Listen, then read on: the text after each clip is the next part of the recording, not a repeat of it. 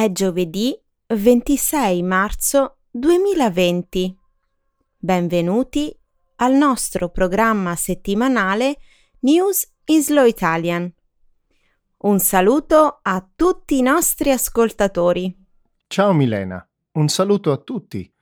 Spero che stiate bene e che riusciate a essere di buon umore, nonostante la grave emergenza sanitaria che ci ha colpiti. A questo proposito, vorrei far sapere ai nostri ascoltatori che da oggi registreremo tutti i nostri programmi dalle nostre case e che continueremo a farlo fino a quando non potremo riprendere normalmente le nostre attività. In questo momento la sicurezza è la cosa più importante. Il contenuto e il format dei nostri programmi però rimarrà lo stesso. Proprio così, Stefano. Come sempre, nella prima parte della trasmissione commenteremo alcune delle notizie internazionali più importanti della settimana. Inizieremo con le perplessità espresse dagli esperti per il basso numero di casi di Covid-19 registrati sinora in Russia. Subito dopo parleremo del deterioramento dei rapporti tra Stati Uniti e Cina in seguito all'emergenza sanitaria attuale. Poi discuteremo di uno studio pubblicato sulla rivista Current Biology sullo speciale legame di sangue dei pipistrelli vampiri. Infine, vi racconteremo di tante attività culturali virtuali e altre cose da fare durante il periodo di isolamento per il coronavirus. Molto bene, Milena. Quali temi affronteremo invece nella seconda parte del nostro programma, nel segmento Trending in Italy? Innanzitutto parleremo della decisione del comune di Fossalto di conferire la cittadinanza onoraria al leader curdo del PKK, Abdullah Öcalan, e della reazione negativa della Turchia all'iniziativa. Poi discuteremo delle polemiche generate dall'ennesima fuga di massa dalle regioni del nord verso quelle del sud, dopo la presentazione del decreto con cui il premier Conte ha di fatto chiuso l'Italia per limitare il contagio del coronavirus SARS-CoV-2. Grazie Milena. Iniziamo con le notizie internazionali. Gli esperti mettono in dubbio la veridicità dei dati forniti dalla Russia sul numero dei contagiati da coronavirus.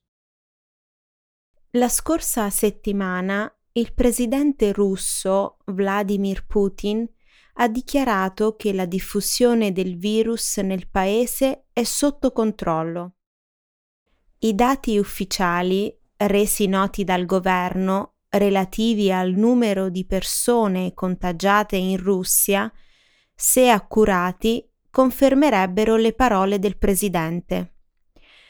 Fino alla scorsa settimana, infatti, la Russia ha riportato di avere solo 253 casi confermati di contagio, nonostante vanti una popolazione di circa 146 milioni di persone. In termini di paragone, il Lussemburgo, con i suoi 628.000 abitanti, ha al momento ben 670 casi confermati e 8 decessi. Nonostante i dati siano in crescita, molti esperti in campo medico sono rimasti sorpresi dal numero eccezionalmente basso di contagi in Russia, che condivide con la Cina il sesto confine terrestre più lungo del mondo, lungo ben 4.209,3 km. La Russia ha avuto il suo primo caso di coronavirus a gennaio e oggi dovrebbe quindi averne molti altri. Data l'abituale mancanza di trasparenza del Paese, i dati relativi al numero dei contagi forniti dal governo hanno suscitato un certo scetticismo. Molti russi hanno accusato Putin di voler nascondere le cose, anche se al momento tutte le indicazioni farebbero pensare che la Russia sia riuscita in qualche modo a tenere l'epidemia sotto controllo. Come sarebbe riuscita la Russia a controllare l'epidemia? Una risposta è sicuramente l'isolamento preventivo.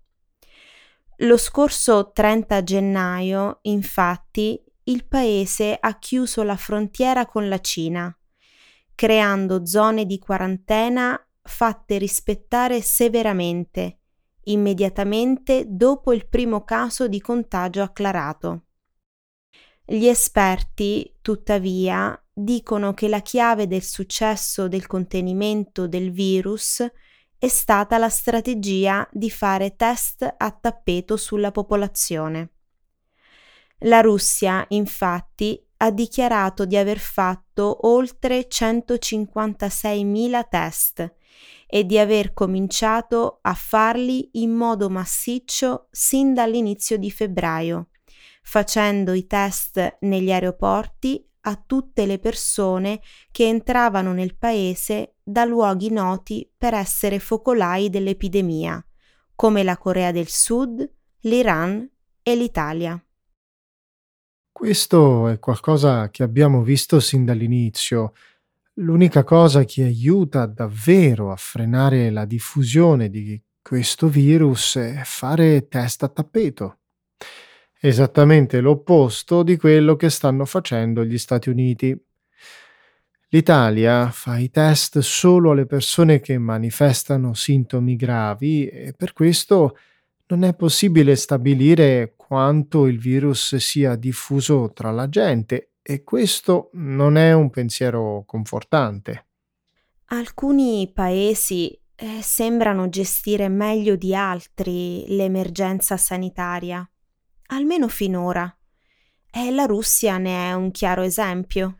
Beh, sempre che i dati che ha fornito Putin siano veritieri, cosa che onestamente nessuno può dire con certezza. Il governo russo non è noto per la sua trasparenza. Perché mai la Russia dovrebbe nascondere la verità in questo caso? Putin ha delle ottime ragioni per farlo. Ha emanato un decreto per indire una votazione il prossimo 22 aprile che potrebbe cambiare la Costituzione del paese e gli consentirebbe di estendere il suo mandato per altri 12 anni. Ovviamente ha tutte le ragioni per volere che il referendum si faccia il prima possibile. Più si aspetta, maggiori sono i rischi. I rapporti tra Cina e Stati Uniti peggiorano a causa del coronavirus. I rapporti tra Stati Uniti e Cina erano già terribilmente deteriorati, dopo che le dispute commerciali avevano portato a una vera e propria guerra dei dazi tra i due paesi. Motivo del contendere è stato un parziale accordo commerciale, frettolosamente negoziato e carente sotto quasi ogni aspetto. In seguito all'emergenza del coronavirus, però, i rapporti tra i due paesi sembrano aver raggiunto i minimi storici.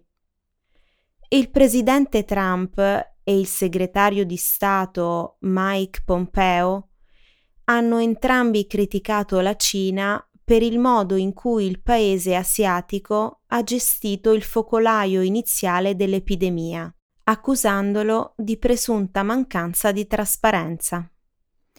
Entrambi poi hanno fatto riferimento al virus definendolo il virus cinese o il virus di Wuhan. La Cina ha interpretato queste affermazioni come insulti razzisti e veri e propri affronti. Di contro, in Cina circolano numerose voci che il Covid-19 sia un'arma sviluppata nei laboratori americani.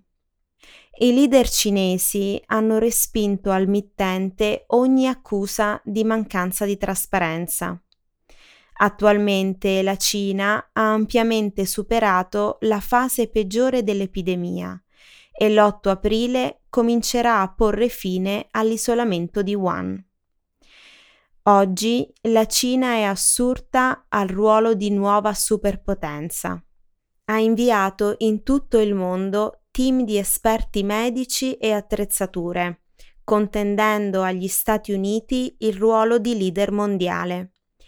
Questo declino nei rapporti da entrambe le parti sta preparando il terreno per un eventuale conflitto futuro nell'Asia Pacifica.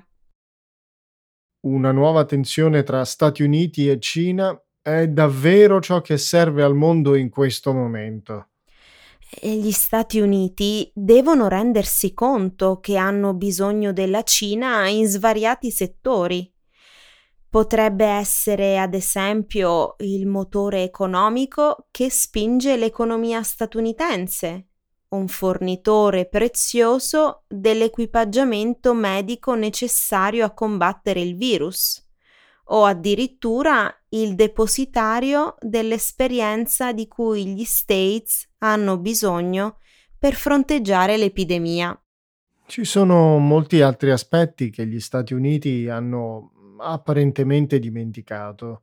Uno di questi è che sono totalmente dipendenti da farmaci prodotti in Cina. Per esempio, l'80% degli antibiotici utilizzati negli States proviene da là. Inoltre, la Cina ha enormi debiti verso gli Stati Uniti. Si tratta di dipendenze preoccupanti. Assolutamente.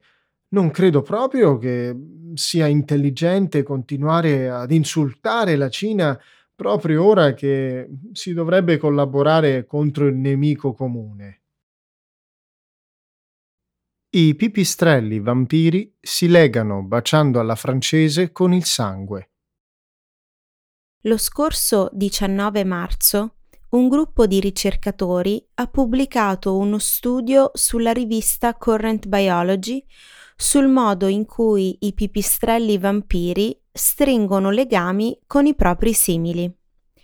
Gli scienziati hanno osservato che quando i pipistrelli di questa specie si isolano su grossi trespoli, le coppie, che non hanno familiarità reciproca, si leccano vicendevolmente il pelo per molto tempo, non solo per motivi di igiene, e dopo si scambiano sangue rigurgitato per rafforzare il legame di amicizia appena stretto.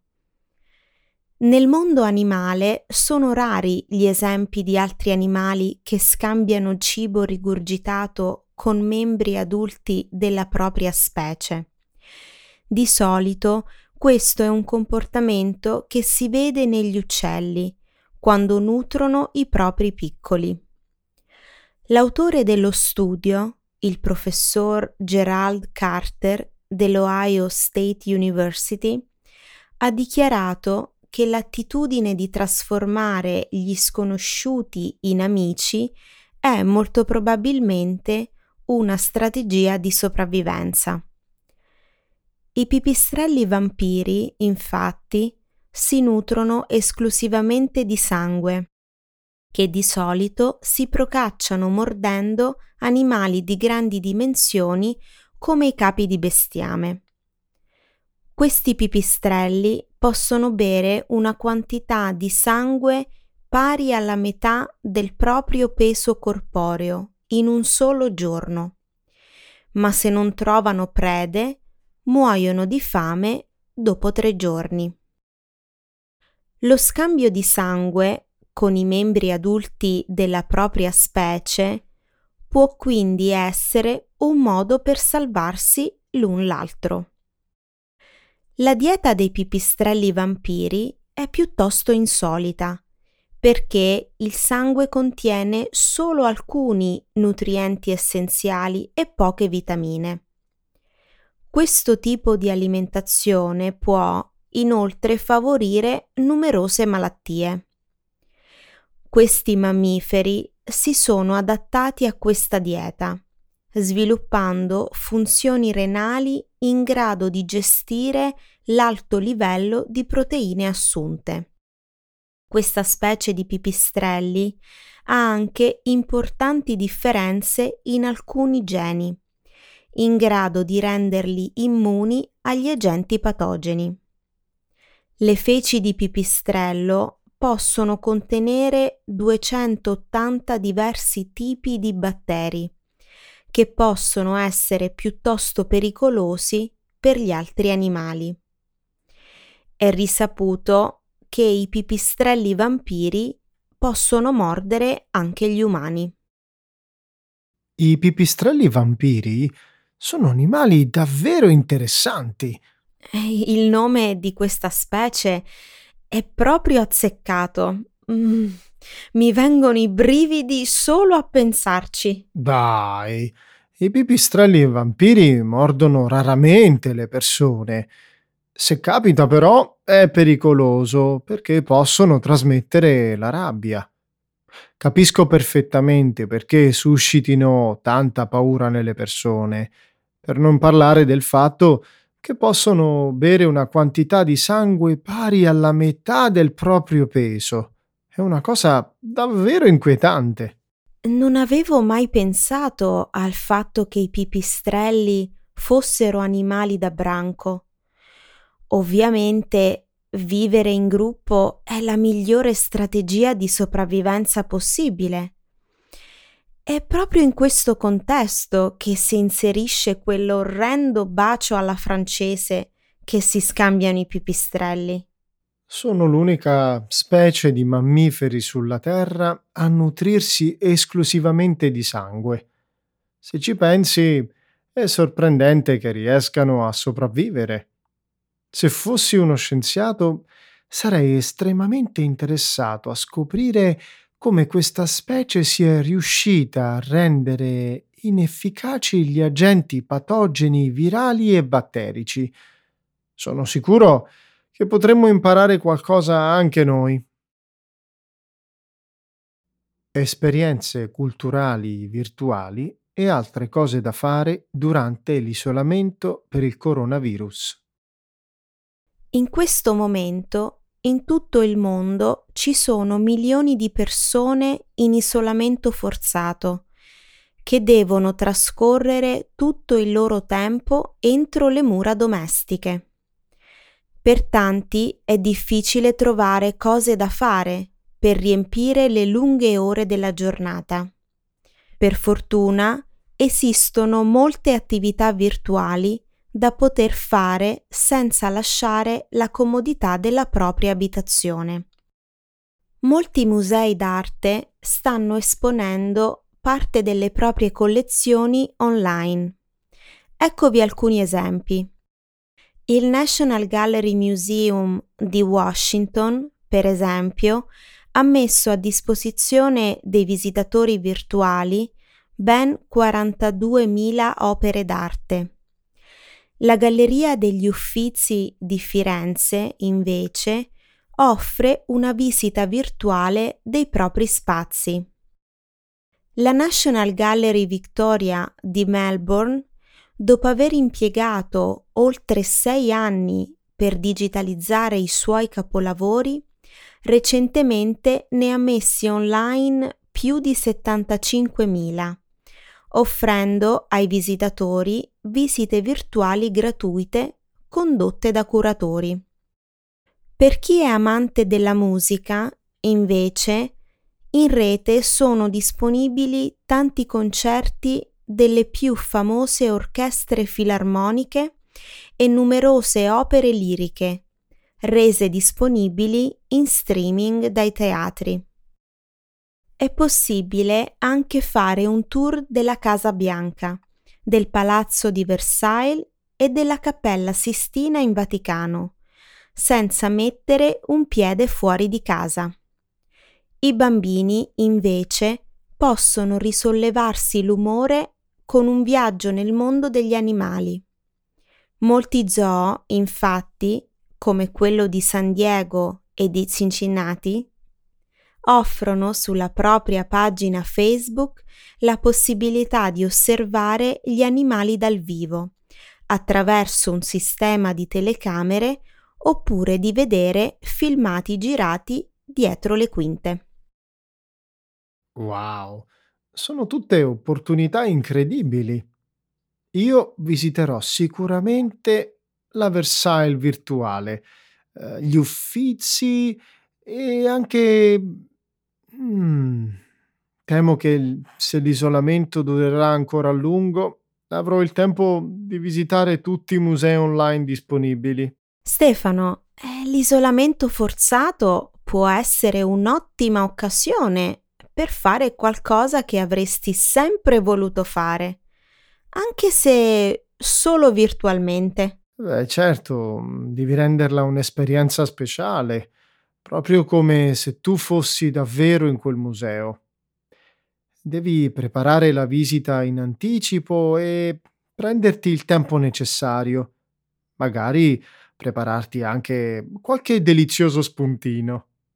Ovviamente devi trovare il tempo per discutere delle opere d'arte che stai mirando con qualcuno. Mi sembra un'idea geniale visitare virtualmente un museo con un amico o con la propria famiglia, anche se ci si trova in diverse parti del mondo. Potrebbe davvero essere un'esperienza memorabile. La Turchia attacca la decisione del comune di Fossalto. Lo scorso 4 marzo, il piccolo comune di Fossalto, in provincia di Campobasso, ha deciso di conferire la cittadinanza onoraria ad Abdullah Öcalan, capo del PKK, il Partito dei Lavoratori del Kurdistan, un movimento politico riconosciuto nel 2018 dalla Corte di Giustizia europea. Öcalan, detenuto nelle carceri turche dal 1999,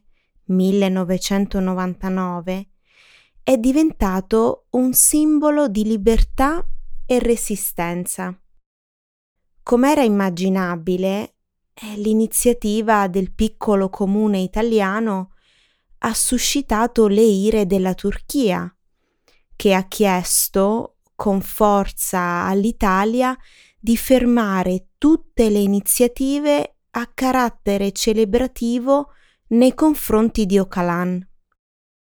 Lo scorso 6 marzo ho letto su Repubblica che la vicenda ha rischiato di aprire una vera e propria crisi diplomatica tra i due paesi. Mi pare che quella dei turchi sia stata una reazione piuttosto scontata, Milena. Da molti anni il paese è in conflitto con il PKK, che rivendica l'indipendenza politica e culturale del popolo curdo. Per i suoi metodi di lotta armata, l'organizzazione è considerata da numerosi paesi al mondo un gruppo terroristico a tutti gli effetti. È vero, ci sono tanti altri paesi però che si rifiutano di considerare i membri del PKK dei terroristi, come la Russia, il Brasile, la Svizzera, l'India, l'Egitto e anche le Nazioni Unite. A mio avviso, quello turco-curdo è un conflitto che ha tante sfaccettature e per questo è di difficile interpretazione. Ecco appunto, proprio per queste ragioni faccio fatica a comprendere perché mai il piccolo comune molisano abbia deciso di sposare la causa curda, immischiandosi in questioni tanto complesse. Saverio Nonno, sindaco di Fossalto, ha detto ai giornalisti di Repubblica di aver voluto riconoscere simbolicamente i meriti di Öcalan, fautore di una politica di distensione, dialogo e convivenza tra il popolo turco e il popolo curdo all'interno di una stessa nazione. Ha anche aggiunto di essere rimasto molto stupito dalla reazione del governo turco, visto che in passato anche altri comuni italiani, tra cui Campobasso, Palermo e Napoli, avevano attribuito a Öcalan la medesima onorificenza. Sorpreso? Forse Saverio Nonno non sa che la Turchia ha sempre condannato simili iniziative e continuerà a farlo anche in futuro. Ne sono convinta anch'io. Nel frattempo, le autorità italiane, nel pieno dell'emergenza coronavirus, non hanno preso alcun provvedimento. Come avevano già fatto in passato, si sono limitate a ribadire di non volersi intromettere nelle decisioni delle amministrazioni locali. Ti dirò, sono felice che il governo non abbia dato peso alle rimostranze della Turchia, proteggendo la libertà di espressione e pensiero. Credo però che la questione turco-curda meriti di essere trattata con estrema delicatezza. Penso che i comuni italiani debbano occuparsi esclusivamente dei problemi che riguardano il proprio territorio. Dovrebbero lasciare la questione di politica internazionale a chi di dovere. Certo, sarebbe meglio che le amministrazioni locali evitassero di intromettersi in questioni internazionali particolarmente controverse. Allo stesso tempo che sia importante mantenere alta l'attenzione su quanto accade in Turchia, condannando pubblicamente ogni forma di violenza, sia da parte del governo nei confronti del popolo curdo che quella ad opera dei guerriglieri del PKK.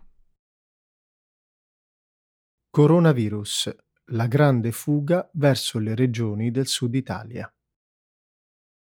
Sabato 7 marzo, nel pieno dell'emergenza coronavirus, una fuga di notizie ha reso pubblica prima del tempo la bozza del decreto del governo che stabiliva l'isolamento della Lombardia e di numerose province del nord Italia.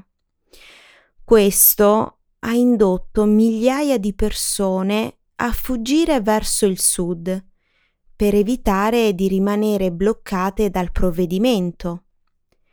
Molti hanno preso la propria auto, tantissimi altri invece, temendo il blocco dei trasporti, hanno preso d'assalto i treni disponibili. Sì, questa ondata di partenze ha generato forti polemiche. Quasi tutti i governatori delle regioni del sud, timorosi della diffusione del contagio nel proprio territorio, hanno denunciato la grande fuga dalle zone rosse.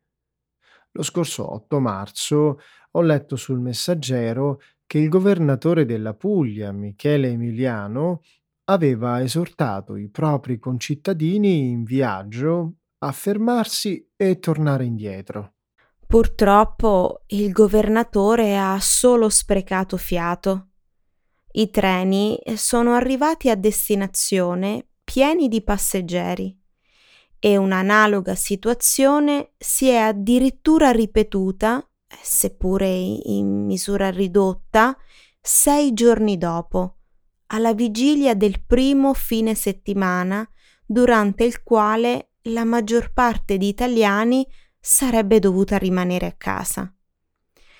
A mio avviso, lasciare le regioni più colpite dal coronavirus è stata una decisione criminale, egoista e scellerata. Queste fughe di massa hanno accelerato la diffusione del virus in tutto il resto d'Italia. Secondo me, invece, questa gente ha fatto bene ad andare via, perché in questo modo, spostandosi in altre regioni, hanno alleggerito il peso sul sistema sanitario locale, giunto ormai al collasso. In molti ospedali la disponibilità dei posti in terapia intensiva è quasi esaurita. Il problema, caro Stefano, è che un repentino aumento dei contagi al centro-sud rischia di avere conseguenze molto più devastanti rispetto a quelle viste in questi giorni al nord. Il meridione possiede un sistema sanitario debole e incapace di reggere il peso di un aumento vertiginoso e improvviso dei ricoveri in terapia intensiva. Questo è vero. Tuttavia ho letto che molte regioni del sud si stanno attrezzando per contenere l'emergenza coronavirus, aumentando il più possibile il numero dei posti letto. Per alleggerire la situazione nei reparti ospedalieri, la Sicilia sta addirittura vagliando l'ipotesi di convertire una nave passeggeri in un ospedale. Chissà se lo faranno davvero. Credo che in questo momento sia importante non scartare alcuna ipotesi che possa assicurare assistenza ai pazienti affetti dal coronavirus. Hai ragione.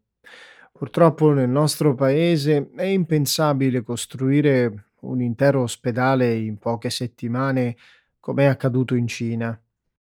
La mia speranza è che le drastiche misure adottate dal governo italiano riescano presto a invertire l'impennata dei contagi nel paese e che di ciò possano giovare tutte quelle regioni che malauguratamente hanno un sistema sanitario poco preparato ad affrontare la pandemia.